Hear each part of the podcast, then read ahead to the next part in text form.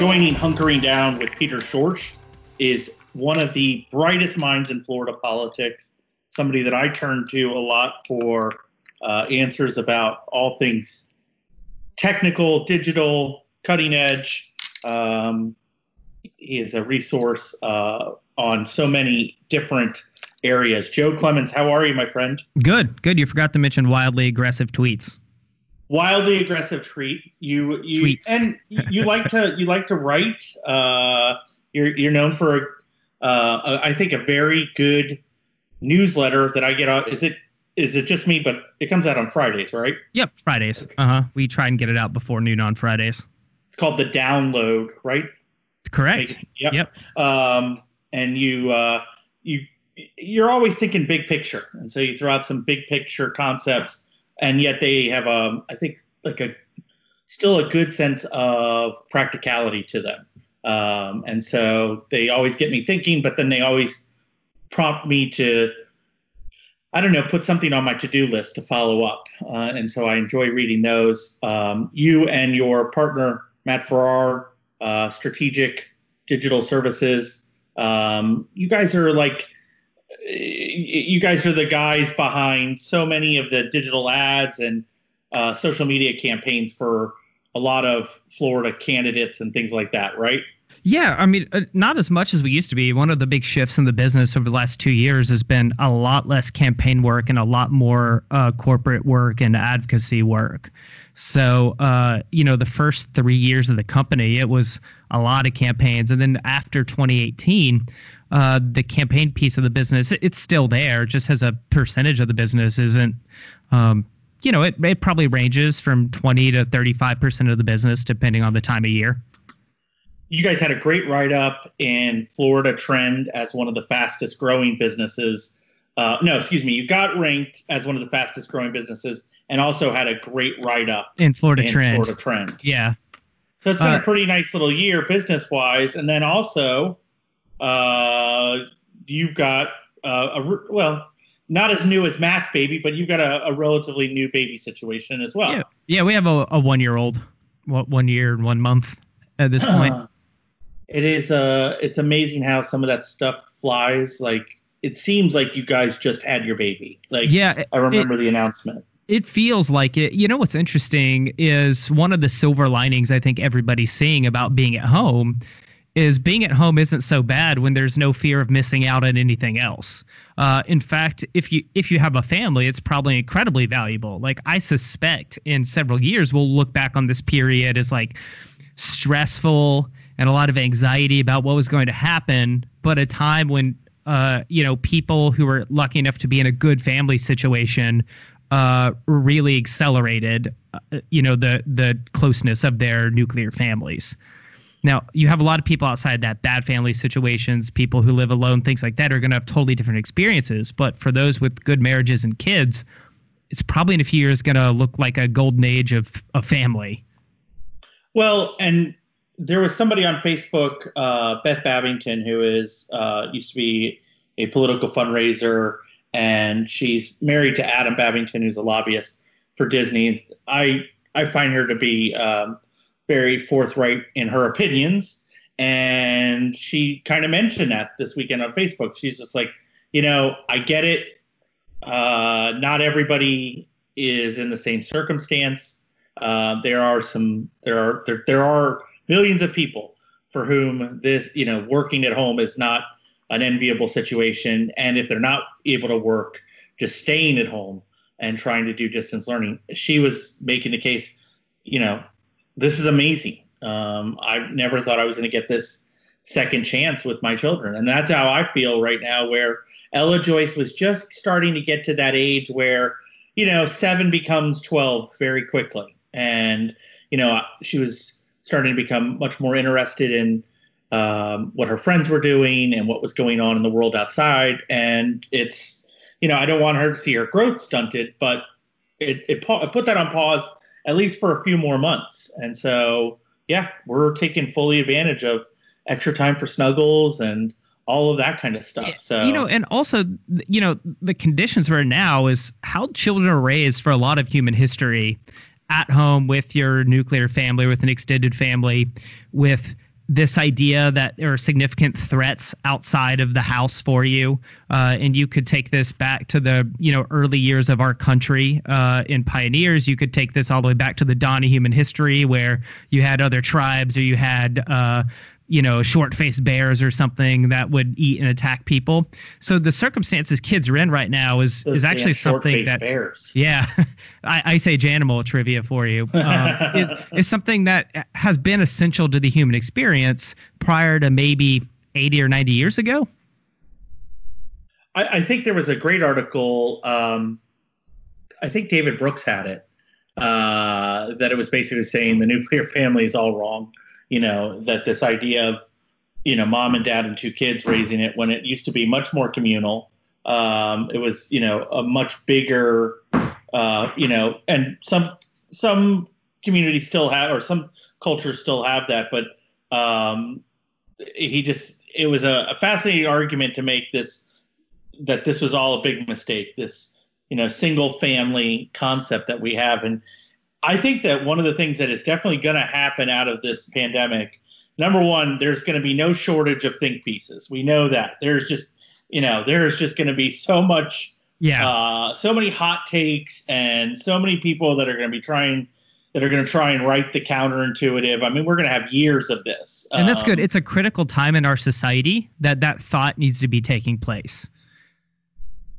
why like so? Uh, so uh, there's this idea, and some, you know, de- I, you hear different opinions on it. The the Strauss Howe generational theory, right? It's also called like the fourth turning theory, which is this idea that every 80 years in the United States, yep there's a generational and a cultural and institutional overturning. So under that theory, we're at the end of that. We're in the the un, the unraveling stage or the crisis stage right now. And so what what you're living through and and you could mark the beginning of this as 9/11, you could mark it at the beginning of the Trump. S- sometime in the last 20 years this phase started and at some point in the next 10 it'll end. It and the world that we're going to have by 2030 is going to be dictated by how we think about today. And so the the broader the thought is about how we think about today, the more people consider different perspectives about how we think about today, the more likely it is we're going to land in a good place in the in the rebuild phase or when the rebuild phase is done in the early 2030s under that Strauss-Howe theory. Now, you know, maybe you subscribe to there's other theories of how civilizations work, but you know, under that theory, this would be really important that that thought is happening.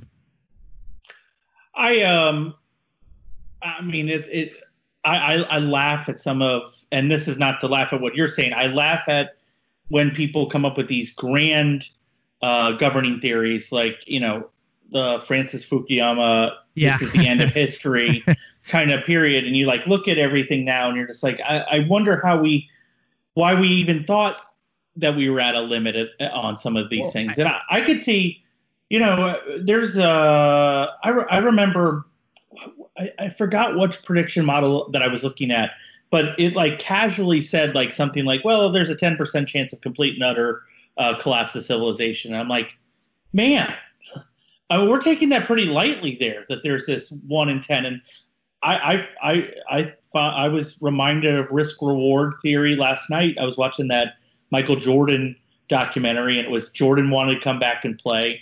Ownership didn't want him to play, and they were trying to explain to him, "Hey, listen, you yes, you only have a ten percent chance of getting injured, but it's not about you being injured. If you were to have a 10% chance that you were never going to get to play again, of course you would never come back onto the court. And, and Jordan was just like, well, I don't know. Um, and so it was kind of interesting. I think people out there, that's really what's going on right now is a lot of people with bad information up and down on both sides or all sides are making risk reward decisions. Mhm. Um, and but the unfortunate part of that is and this isn't just you know a lack of testing and so forth we just this is all so new it's literally called a new virus that we just can't make we It's- can't it's- make appropriate decisions because we don't have enough It- information It's new to us, but it's old to humanity. okay Um, you know, so it's new to us because for a long time we've thought we were beyond nature or above nature or not subject to nature in a significant way.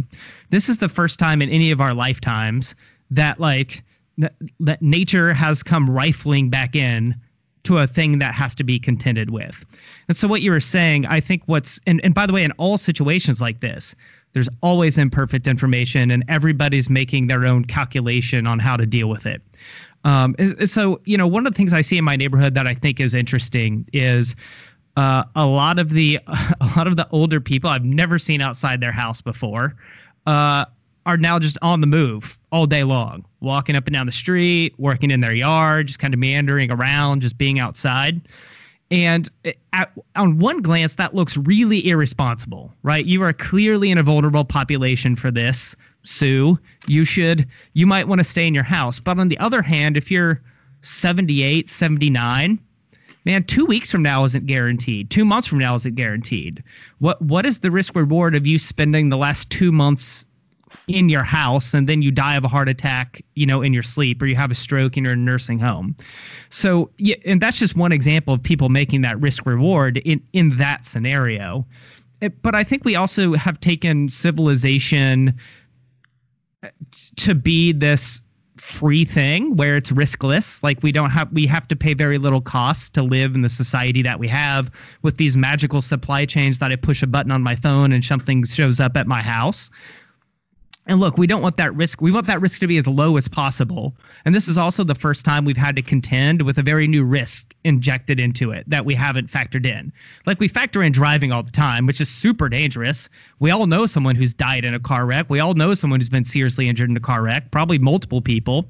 Uh, but it's something we factored in. And so it, it, uh, marginally impacts the way we, we wear seatbelts. We try to obey speed limits. We don't want red lights, things like that. And this is new when we're trying to figure out what is the what is the strategy that allows us to pursue our definition of flourishing uh, and minimize the risk of of death, you know, or negative outcome. Well, where and, do you come down? Because and I I, I don't want to assume, um, yeah.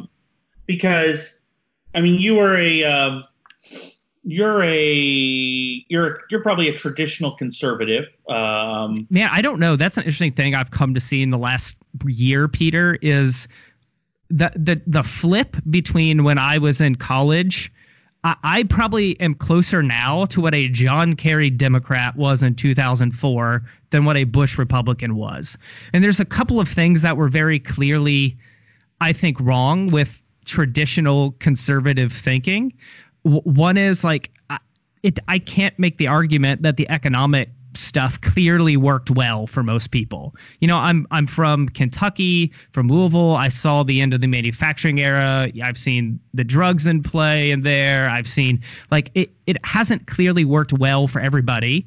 Now look, the example is actually it's actually worked pretty well for me personally. I don't know it's worked well for everybody else. And so I think free trade uh, you know, would have been a staple uh, conservative economic thing. I, I, think my mind has been changed about American uh, adventurism abroad. Um, you know, partially because for my entire adult life, uh, we've been in some war or another in Iraq or Afghanistan, and then partially I had a friend who was killed on the Iraq-Syria border. Uh, you know, and, and to what to what end is is the question you have to face. Now, look, in 2004, five, and six, that was something Democrats were screaming about was that. And i i wasn't sensitive to that angle at all and i think i am now. So on those two things i think i've flipped significantly. Now in terms of my skepticism on on what what does government do with with new and additional powers like i have the saying like emergency powers are the tastiest powers if you're a politician. They're actually pretty yummy if you know how to use them. Right. Uh, you get to wear the cool jacket. You get to have a press conference in prime time every night. Uh, you get to be the subject of attention. You get to take you get to look like a person of action. And so it's actually much easier to govern in a state of emergency than it is to govern in normal times because people are willing to defer to you to the most part. So my concern is we we have to have this balance of uh, our goal. Everybody's goal is human flourishing. Everybody's goal. Um, we have this this requirement that we have this system of laws and institution that function to allow that. And so what we can't do is we can't totally mitigate our risk on this of the virus at the exchange of upending some of the bedrock things in our system that do work pretty well.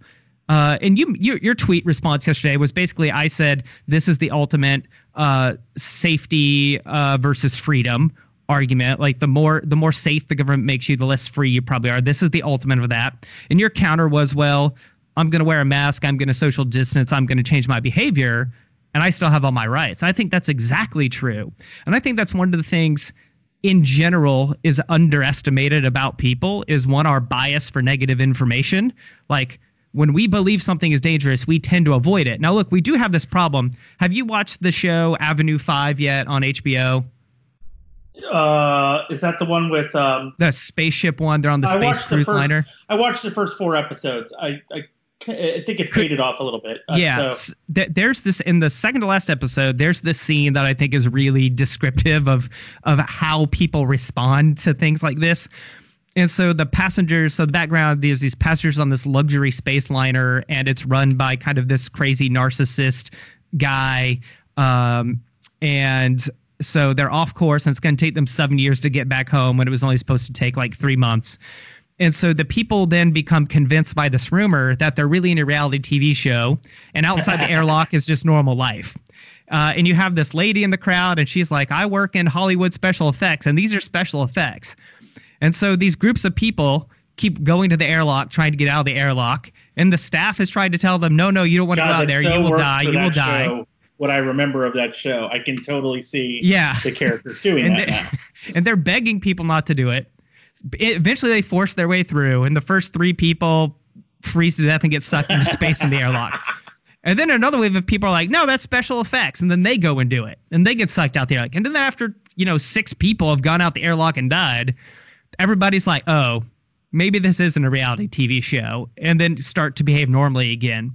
I think human nature being what it is, in a free society, you have to allow for the airlock problem to exist. Mm. Um, now, look, a, a disease is a little bit tricky because, like, it's not just they go out the airlock; it's they could potentially get the disease and then spread it around everywhere else.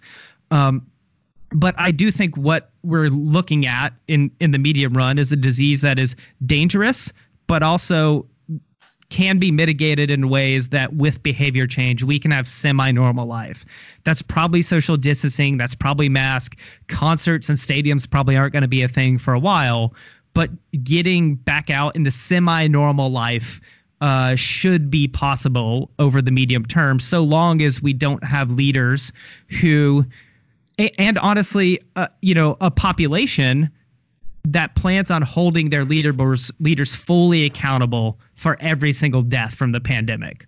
There's right, there's let's a break this. Let's break a, a Mhm. couple things down on that. Number one, Avenue Five. I got to revisit. Um, that second to last episode is probably the the height. Number two, you know, this is just a personal challenge, and I just say it to you as my friend. It's like it's so hard right now, like the class warfare that bubbles inside and within, like the the swinging back and forth of privilege versus guilt versus noblesse oblige versus community responsibility. Like it just it washes through me over and over again. Like half the time, I'm just like, hey if you if the don't tread on me crowd wants to go out there go have at it. Like you know what? We we have they we have done everything we can to warn people to take this seriously. Um you know i saw a, i saw one of my i saw my student government advisor from high school whose husband is on the pinellas county school board here. She was saying you know what? Um you know oh, i miss my kids at the school. Open the schools back up. And i'm just thinking you know, I thought that that was crazy. And I do think that that is wrong. It's not even because of her, it's because, you know, it's the little asymptomatic kids bring the disease to the 65 year old um, Teacher, teachers AP, and yeah. kill them. Um, but then it's like, what I think, and this is really where this is cleaving this entire country in two, is not between those who want to stay at home and those who don't. It's the who can stay at home and um, and, and who can't. And yeah, I'm, who, I'm like, who's quote I'm- essential end quote. I'm looking outside my house, and it's like it, it's it is this entire situation in a nutshell. I'm looking at the construction of a three story house, you know, and I'm thinking, and I'm looking at the workers there. Now they are outside, and they're not like breathing on each other, but there are definitely going to be moments where they're you know working together or working in close quarters together, and they got no options here. They don't. There's you. They can't do what they're doing from home at home. Yeah. Um, and so they're having to do this. And what are they doing? They're doing it so that someone can live in this, you know, McMansion here uh, near the water, and it where they, you know, they're. I bet you those guys that are working on this are not don't live within five miles of this house. Yeah. Um, and part of it is like, you know, they're also there's also this like divide. Those guys are all in shape and healthy, whereas doughy ass me is sitting up here looking at them, you know, just like I'm frightened to death of them because, in a way, none of them physically, but you know, they are going to be asymptomatic, and if they're walking around, they're going to get my Yeah. big ass sick. And I don't know. There's just it, this is this is once in a generation because it is so many like there are so many angles to it. It's so overwhelming. It's really, like a it's like a great piece of literature. There's threads you can pull out in every single part of it and explore what it's what it is pointing out to you or the tensions it's creating.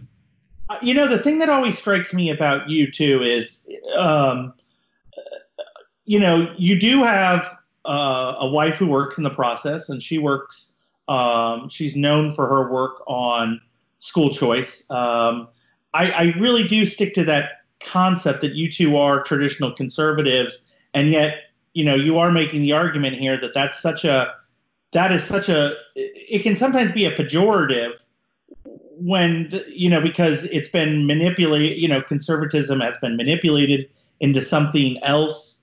Um, you know and the people that are going to be construed as conservative now are somehow they get lumped in with Trump Trumpianism even that's not necessarily to assign a negative value to Trump it's just saying that Yeah. he is not a conservative there's just no part No. of him that is a conservative No, I Uh, mean he, he I mean you could make an argument that Trump potentially could have done the same thing in a Democratic primary, maybe not in 2016, but possibly in 2008 or 2004. Um, you know, right? That that populist element was the Democratic side of things prior to 2016. Um, so I mean, Trump is, you know, Trump is this epiphenomena that's happening over top of all these other cultural changes. You know, primarily the the the corruption of institutions, and I don't mean corruption like you know graft. I mean corruption like the the game that the institution is actually playing is not the game that they're telling you they're playing. So the most, you know, best example of this right now is probably the national media, right? The national media, the game they tell you they play is we're keeping you informed. The game they're actually playing is incitement for, you know, commercial purposes. Do you think uh, I, I now I I'll push back on that as part of that. I don't think that that is true at the journalist level, at the individual, and I don't. I'm not talking about Anderson Cooper, yeah, true. who's a celebrity. Well, I, I think think- that the I think the healthcare reporter for the Los Angeles Times Mhm. is not writing what they're writing because they're trying to get clicks. And in fact, I think they w- wish they worked in a socialist world where there wasn't necessarily an economic value attached immediately to what they do. Um, Yes. now, do I think that like hedge fund controlled new, uh, chain newspapers are doing like there's listen, Or- our traffic or- is up or- three and a half times. I mean, we are, you know, I've never seen like I'm not wor- I mean, quite honestly, I'm not worried about the future of Florida politics or extensive enterprises right now because our, you know, our traffic and brand are just so much you bigger built a business model for the internet. Your business model de facto contemplated the internet exist and how to provide to produce a sustainable business based on that. if the Tampa Bay Times wanted to do what they like, if they were starting over from scratch right now, they would do exactly what I have done, which, you know, like if they could convert everything, they would be a digital only space with a network of independent contractors so that you're not tied to their healthcare and like, and it's not that I don't want to because I pay, I pay much higher salaries so that my worker or my uh, there's no there's no my there. There's no possessive. Yeah. Um, so that the colleagues that I work with you know can make their own healthcare decisions. Like I just I have for 15 years I've never believed I should be in the business of deciding the healthcare uh, needs of those who you know I work with. I just I, I just don't think that that I've never liked that system I know why it was created you know, it was created as an incentive, you know, many, many years ago when there were, you know, as a way to attract workers when the market was different. But the idea that I should be involved in your healthcare decisions as your, your employer, that's just silly. Um, and we wouldn't be, and we wouldn't do it that way, whether it would be single payer or whether it would be higher compensation, which is where you know, we probably give about 20% more. And quite honestly, if you're Renzo Downey, if you're my 22 year old, you know, uh, or 24 year old reporter, he's ecstatic, you know, because he's making, you know, 20 to 30% more than his colleagues. And he's getting to take that money and use it as he wants. When if he was having to pay health care, yes, he would have that benefit yeah. in a cat- in a catastrophic situation, but he wouldn't use it. He would. I mean, he's not going to go to the doctor, but once or twice this year, if at all. Same yeah. thing for you know more than half of the people that I work with. Now there there are, there are a couple people, yes, um, you know, who probably use up more of the healthcare system, but I just I don't want to be involved in that. So again, I would just say if they could, if the if a newspaper could be anywhere, it would be in a digital only space,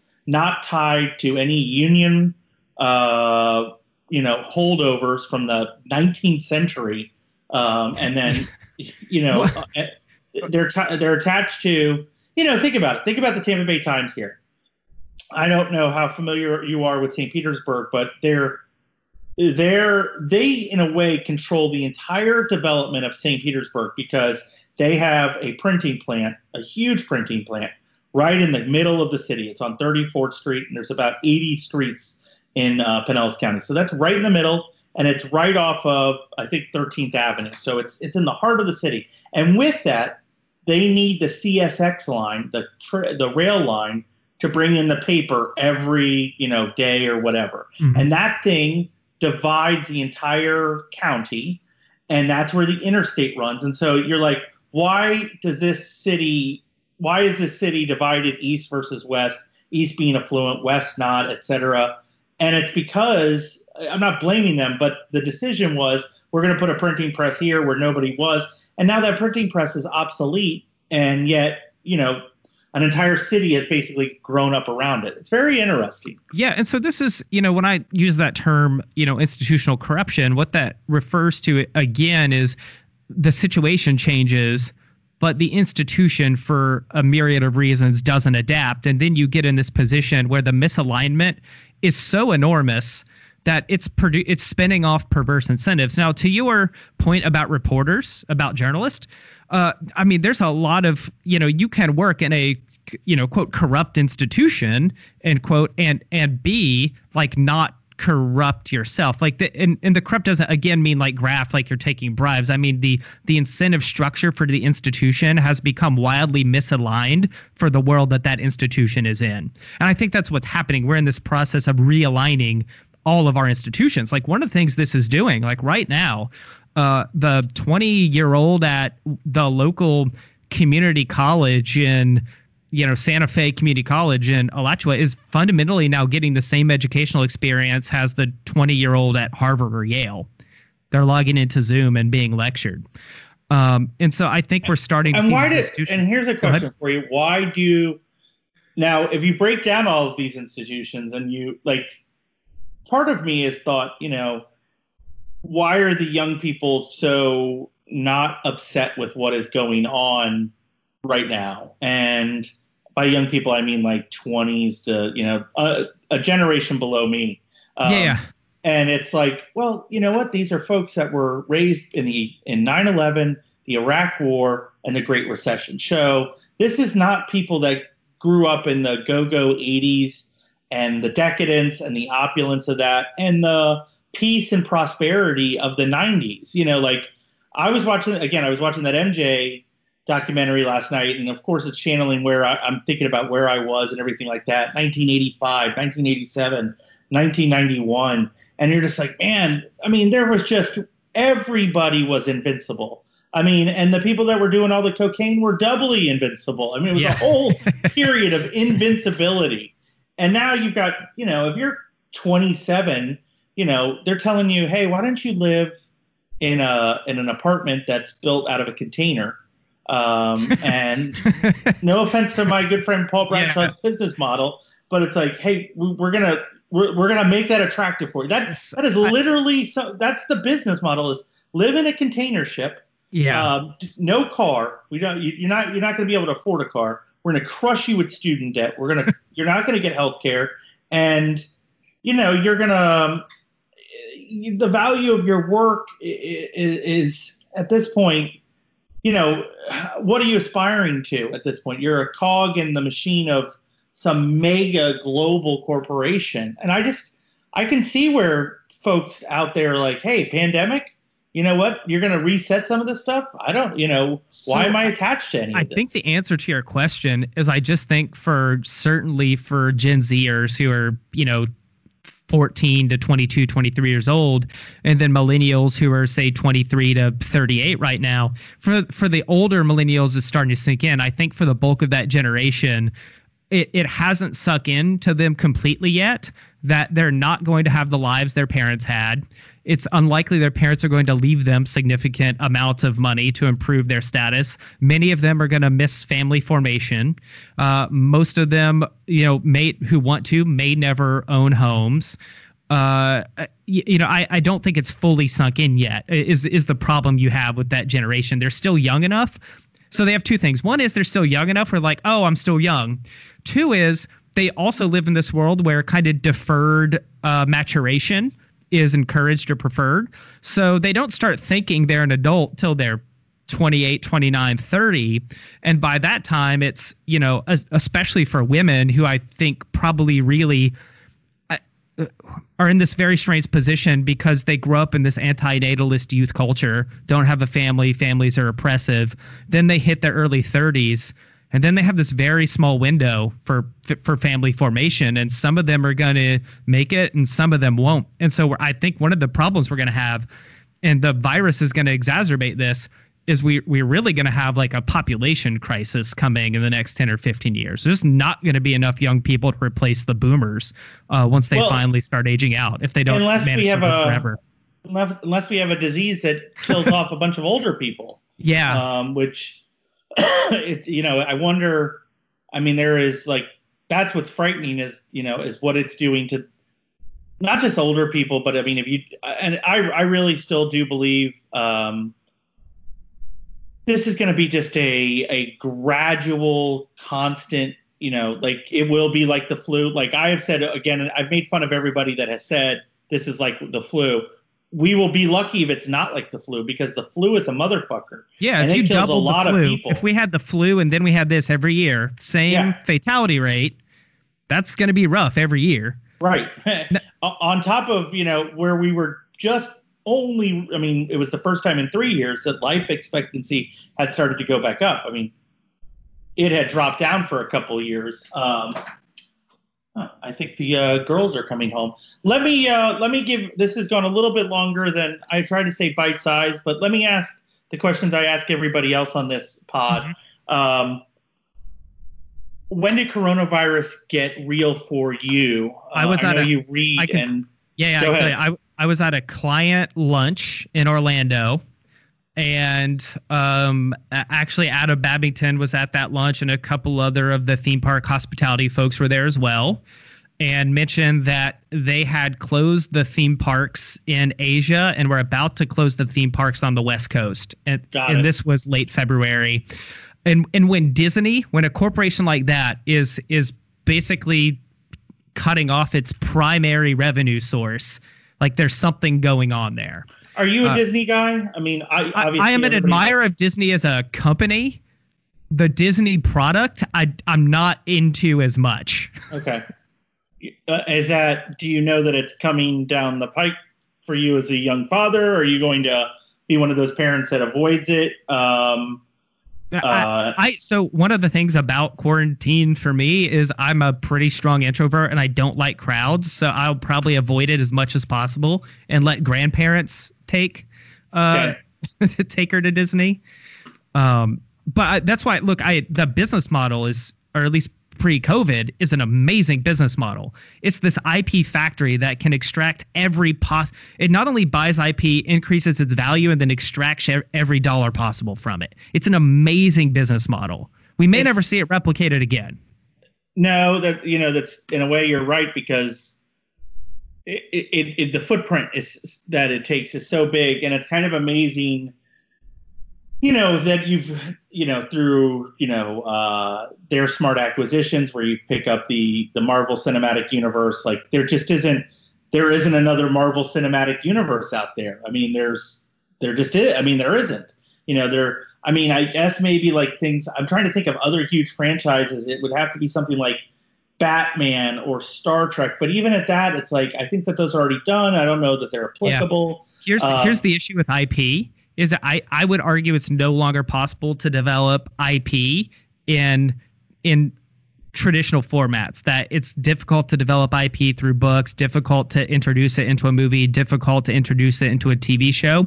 That the future of IP development is going to be IP that develops natively online somehow. YouTube channels or Instagram accounts, some way like that is where the future IP is going to come from.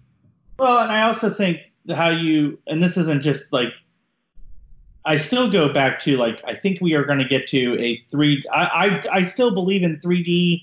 I still believe in you know augmented reality. I still believe that you know that there has got to be. And it's funny because you would think that that would be taking off right now. You would think like everybody would be plugged into Oculus and just you know using that up. And I, I haven't seen it. Like maybe you've seen something um, about usage rates on that, but I haven't seen like you know, Facebook can't keep Oculus and say, what I what you know what I'm having trouble. I really can't get a video conferencing. I can't get like um, I wanted to get a ring light, you know, to help the lighting. Yeah, those are I'm sold doing. out. Those are gone to like May 8th is uh, the closest you can get of that right now. Um, you know, the other thing with Disney, and I love the business of Disney. Uh, I do like, and I will say I'm buying the shit out of their stock right now. It's I think it's only I think it's right above hundred dollars, maybe 101, 102. It was just you know just yeah. earlier this year it was at 125, 130. I think it'll be back there again. I can't you know I I can't believe that somehow this world is not going to uh, embrace Mickey Mouse. But then again, I'm like as the guy who's been on 19 Disney cruises, I don't know how I get back on a Disney cruise. So your your your primary issue I think with Disney is Disney can do it. It's just how long it takes them because they have all the IP to do it. So to replace revenues from parks, they need to take Disney Plus subscribers to like 380 million worldwide. I think they're sitting at like uh, 50 million or 40 million right now, something like that. And then the second thing they need to do is they need to introduce um, a a highly immersive platform play that's at least comparable in experience or immersive as an experience is what you get at a theme park. That probably is some sort of VR AR play. And so I suspect what you'll see with VR is it will get popular when Disney has a big push to make on it. When Disney has the thing that everybody just has to do on it. Yeah. Um, but again, you know, of their big money, it's not their big money maker. I um, I, I think, and I think we both read Matthew Ball's stuff, but it's like remember the difference between um, other than Comcast, any other you know uh, any other content creator, what Disney can do is they can you can go and touch Mickey Mouse, yeah, uh, whereas you can't touch anything else. And I did like Sweet Ella Joyce, like she's crying the other night because we just got into a discussion about how I don't know that she's going to be able to hug Mickey Mouse again. How do you break that of of millions of kids? I don't know, uh, and that's very small potatoes. As like you've got you know people dying by the tens of thousands, and I mean I think now Europe so has, a, has I, I think it's important, Peter. Like one of the things I think we do is we try and trivialize human flourishing with with fatality numbers uh, the fatality. Like, I'm glad deaths, you're saying this. Go ahead. I, deaths I, I, are bad. Nobody wants to die. Nobody wants to have a loved one that dies. Hold on, hold on. Britt, you're saying people don't want to die. Is that what you're saying? Hundred percent. Nobody wants to die, uh, or you know, maybe some you have suicide and that's a, a bad thing. But most people are trying to live. And what we do when we say I feel bad for wanting to do X because this is happening over here is we trivialize our desire to flourish in our life, um, and we also trivialize. Look, there's people doctors or nurses or military or police or the truck driver, the meat packers, whoever it is, that are sacrificing so that we have a chance to get back to that point of flourishing. So your concern, I want to take my daughter to Disney World, trivial compared to dying, but very, very important that we don't feel bad about the desire for wanting to return to a life that we love and enjoy. I and I was gonna. If, if we accept universal indefinite quarantine, has like uh, that's the thing. Like that's that that's a big problem. Right. We're, we're not designed to live hold up in our houses indefinitely. Although, and you said you're an introvert. Like I, people call me and they're like, "How are you doing?" And I, I want to just tell them, I'm like, "Wait a second, you're telling me I don't have to go out and talk to people. I don't have. I can. I can stay in my Man, in my castle and not and people just deliver stuff. The, I mean, the number of leaders fire. I've talked to, Peter, um, around Tallahassee, but also some of our other clients who, when I talk to them, like they'll get through and be like, you know what? It's been so I forgot what it was like not to travel two days a week. Right. I forgot what it was like, you know, not to be gone every other weekend on a whatever event. I don't think I'm going back to that again. I think another silver lining is the rediscovery of like not having to constantly be in motion in order to accomplish business. That's an interesting, but then what does that do to the economy? Well, so I mean that's a good question. I think what you have is, you know, what you would assume you would find is if people aren't traveling, you know, just for an arbitrary handshake business meeting and they're doing it over Skype, is that the the emotional and mental resources they're not expending towards you know work travel or whatever gets put into additional productivity at their workplace or gets expended on other recreational activities that they enjoy. Yeah. Uh, and i now there's some businesses that will be losers in that game for sure but you should have some winners in there. Well and i wonder if it becomes you know the mat if it becomes you know uh, you know, does it become like traveled in Mad Men, where you know it was a luxury to go to the airport, and you know you had the big TWA airplanes, and it was a you know it's a nine hundred dollar ticket to get to New Orleans, and therefore going to those places is is valued more. Like you know, I thought about it. It was very odd the other day. Not odd. It was it, it was exactly this point. Ella Joyce wanted to go find the ice cream man. Now, for the last seven years of her life, I could care less about the ice cream man. But the ice cream man, this, you know, figure from a bygone era, suddenly means something again because we can't go anywhere. And so there was a moment of joy in finding the ice cream man when, you know, we're we're able to get, you know, ice cream delivered to us from dozens of places. Going and finding the ice cream man was enjoyable, and I wonder if that'll be the way it is with travel. Maybe if we're not going to uh, uh, Croatia, you know, will will value uh, what it was like to go to France or what it was like to go to New York. You know, maybe we shouldn't have, you know, 10 million people in New York City for the uh, holidays. I don't know. Um, what was your last normal day?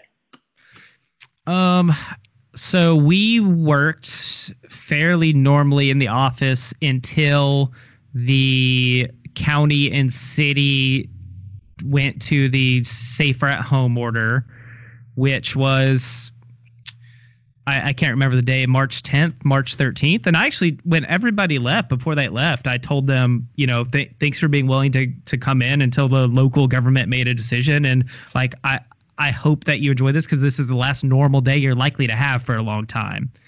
Uh, I think everybody thought I was kind of full of shit when I said it, but now, like, you know, four weeks later, everybody's like, oh, yeah, you're right. No, I think. Uh, do you find that? Do you like? I wanted to bring this up to you. Um, not everybody has a Washington Post subscription. You know, not everybody reads at anywhere near the level that you do, and you know, or I do to some extent, or maybe to a lesser extent. Like we have this we just have so much information, you and I, and we know where to hunt for information. We know how to process it. We know how to probably better than other people distill it down uh, to to sort out fact from you know fiction. You know, we we're not. You and I are not. I mean, we like. I know that we both enjoy a good rabbit hole to chase down, uh, but we're not we're not on InfoWars. I don't think we are. I don't. I mean, I'm not. I don't know what you're yeah. doing, but I'm not on info. I don't need uh, confirmation bias or any of that kind of stuff. I, in fact, I like reading, you know, count stuff that's counter to what you know I'm thinking. Um, that said, 99% of the people, you know, around us don't have that access, and so the thing that they are reading is you know, they're getting their information from the 24 year old that just got out of communication school who now wants to become a journalist at the bad TV station in Sarasota. Yeah. Um, and that's, you know what I mean? Like that's who, I mean, we know that that's where they're getting most of their news from. And like people say Facebook, well, that's not what they mean. Yes, Facebook, but what all people are doing is, is they're taking an article that they've read and putting it on Facebook. So it still is the New York Times or Florida Politics or mm-hmm. you know the local TV station. It isn't like you're producing a newscast every night, and so I think that it's misleading when people say, "Oh, I'm getting my information from Facebook." Yeah, I, look, I think one of the things that we probably underestimate is the ability for even average people to wade through information when they want to. I think the big problem is there's so much confirming information available that it's like a warm bath. Like I'm going to go take the warm bath, not the cold shower. And so everybody heads for the warm bath of their choice. I think that's that is the the bigger problem than people don't you know don't know how to begin to discern valuable information versus fake information versus you know fringe information it's that we kind of are just drawn to what we want to find and there's an outlet that's going to provide it to us are we allowed to just say at this point that people suck, uh, or are people amazing? Like I, I, I guess that's like, and maybe that's at the core of this. It's like I got to give people credit. Like most people are not most people, ninety percent of people are staying at home.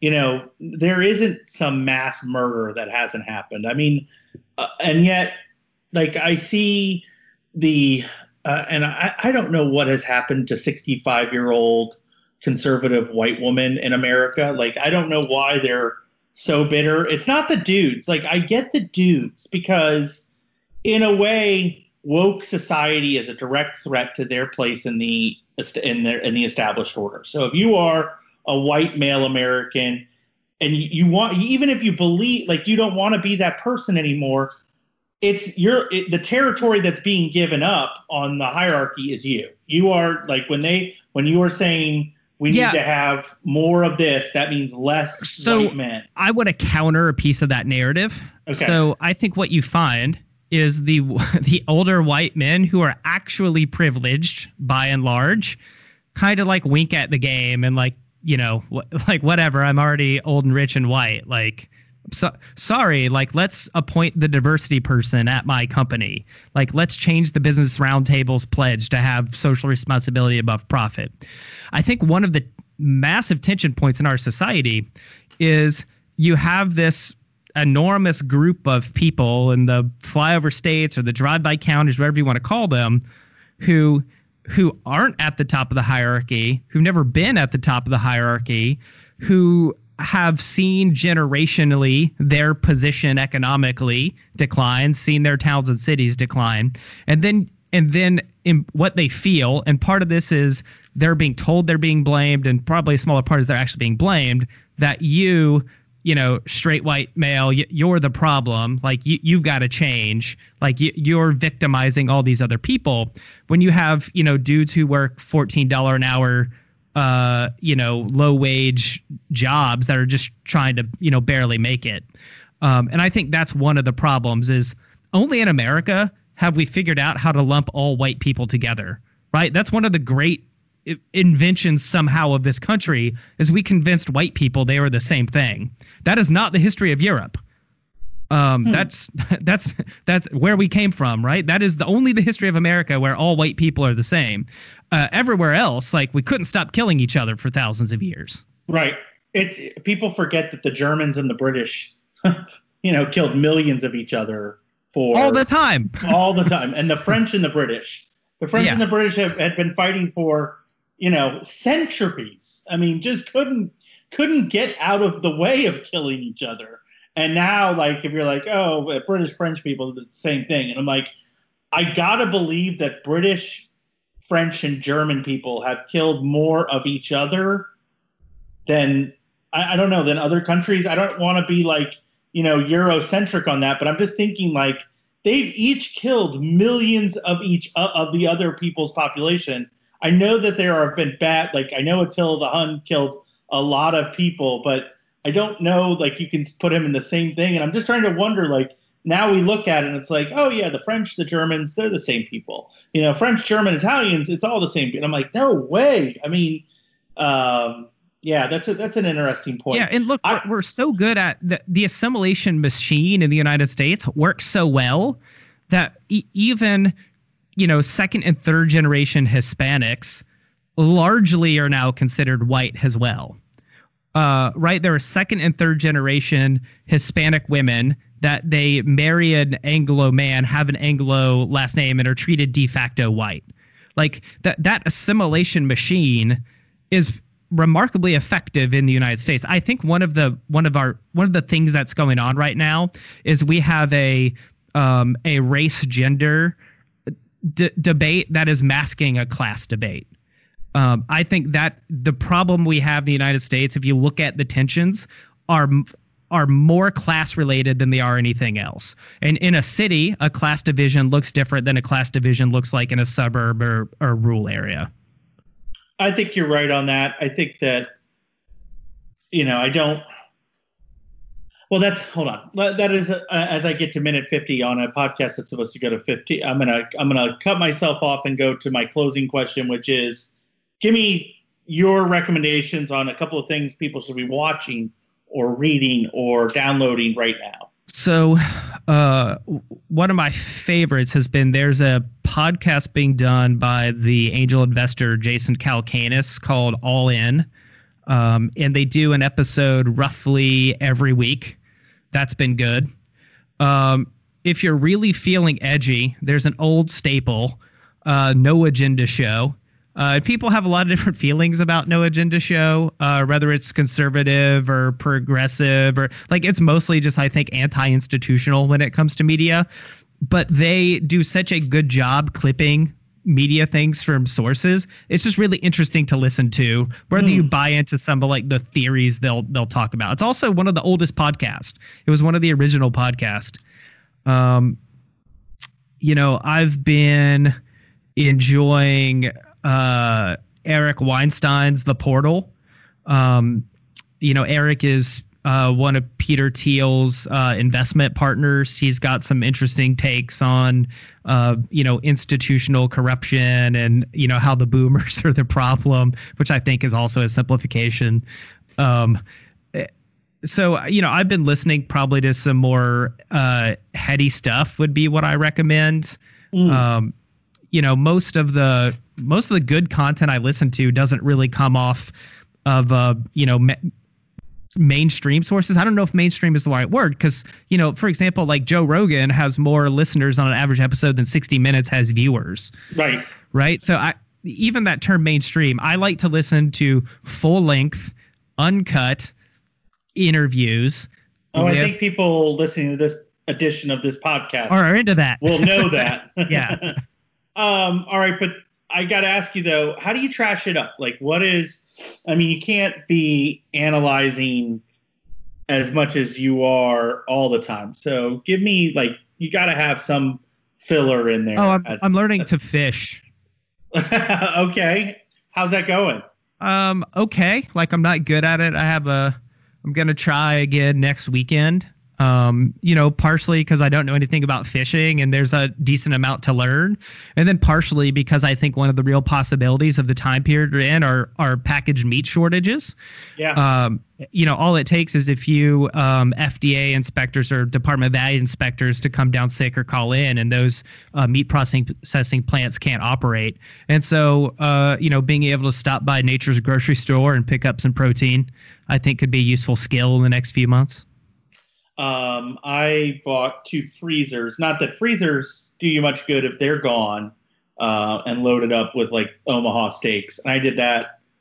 I think I did that two months ago. Like I just knew. Yeah. And I, because again, it's it's, you know, the great victory of all this is that the power has not gone out. And I don't even. I mean, I know that a pandemic's not going to impact the power, but you know that we haven't had some sort of storm in Florida or anything like that as we're getting to hurricane season. I mean, this whole thing, this entire episode would be a completely different world if you lost power or Wi-Fi or something like that. I well, mean, if, the, if the power was out long term in any place, you would have you you would be in a bad situation. You try yeah. you'd want to get out. Which would you rather? Would you rather lose nowadays? Would you rather lose Wi-Fi or power for a day? Wi-Fi. Yeah, you'd rather lose it, or you'd rather Oh, I, I'd I'd prefer to lose Wi-Fi over power because if I have power, um, I can still I can still work. Like it would have to be deep work where I'm doing long form writing or yeah. you know reading or something like that. I could still work and be productive and also comfortable, which in the time we're getting into in Florida is difficult to do without air conditioning. Yep, yep, yep. All right, man. I appreciate this. Thanks for coming on, Joe Clements. All the smart things you do. Uh, check out his. Where can where what's an access point to you? So uh, at Joe P Clements on Twitter, uh, or that email you're talking about, if you go to our website choosesds.com and then click on the download, and then there's a subscribe button there. You can subscribe to it. Cool. All right. Uh, best to you and yours, and uh, we. Uh, I hope to see you soon on the other side of this. Thanks, Peter. All right, man.